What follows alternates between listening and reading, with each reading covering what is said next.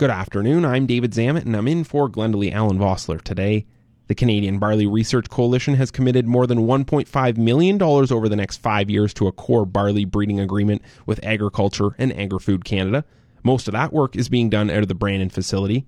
Interim Chair Jason Skotheim, chair of SaskBarley, says that they want to make sure that they're getting the genetic potential that they see in other crops happening in barley and the development of new malting varieties obviously we have to be making some progress in terms of you know like the um, stronger straw because if barley lays down it it really doesn't do anybody any good.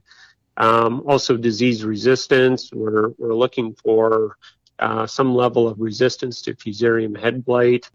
Skotheim says primarily they want to see the development of new malting varieties.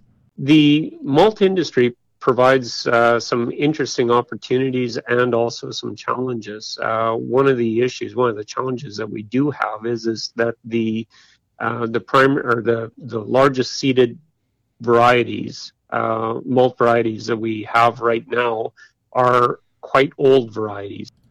He says that those varieties that have been the standard in the industry are the Copeland and Metcalfe.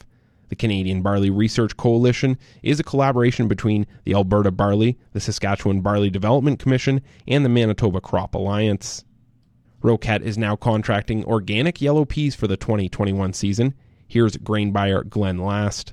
We will, you know, be working closely with the, the growers. Uh, we have a sales team and agronomy team.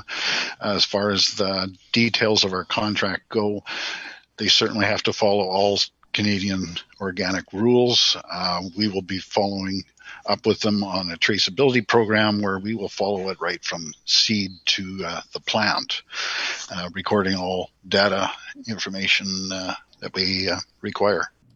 Roquette's new Portage plant is expected to be operational at the end of the year.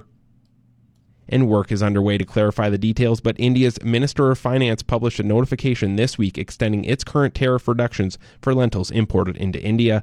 Pulses Canada is working with the Canadian government to get clarification on those new amendments.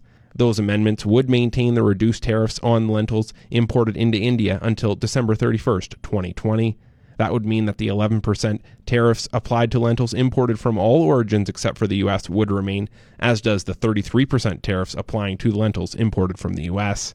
Saskatchewan is the leading exporter of lentils around the world and accounts for 95% of Canada's production.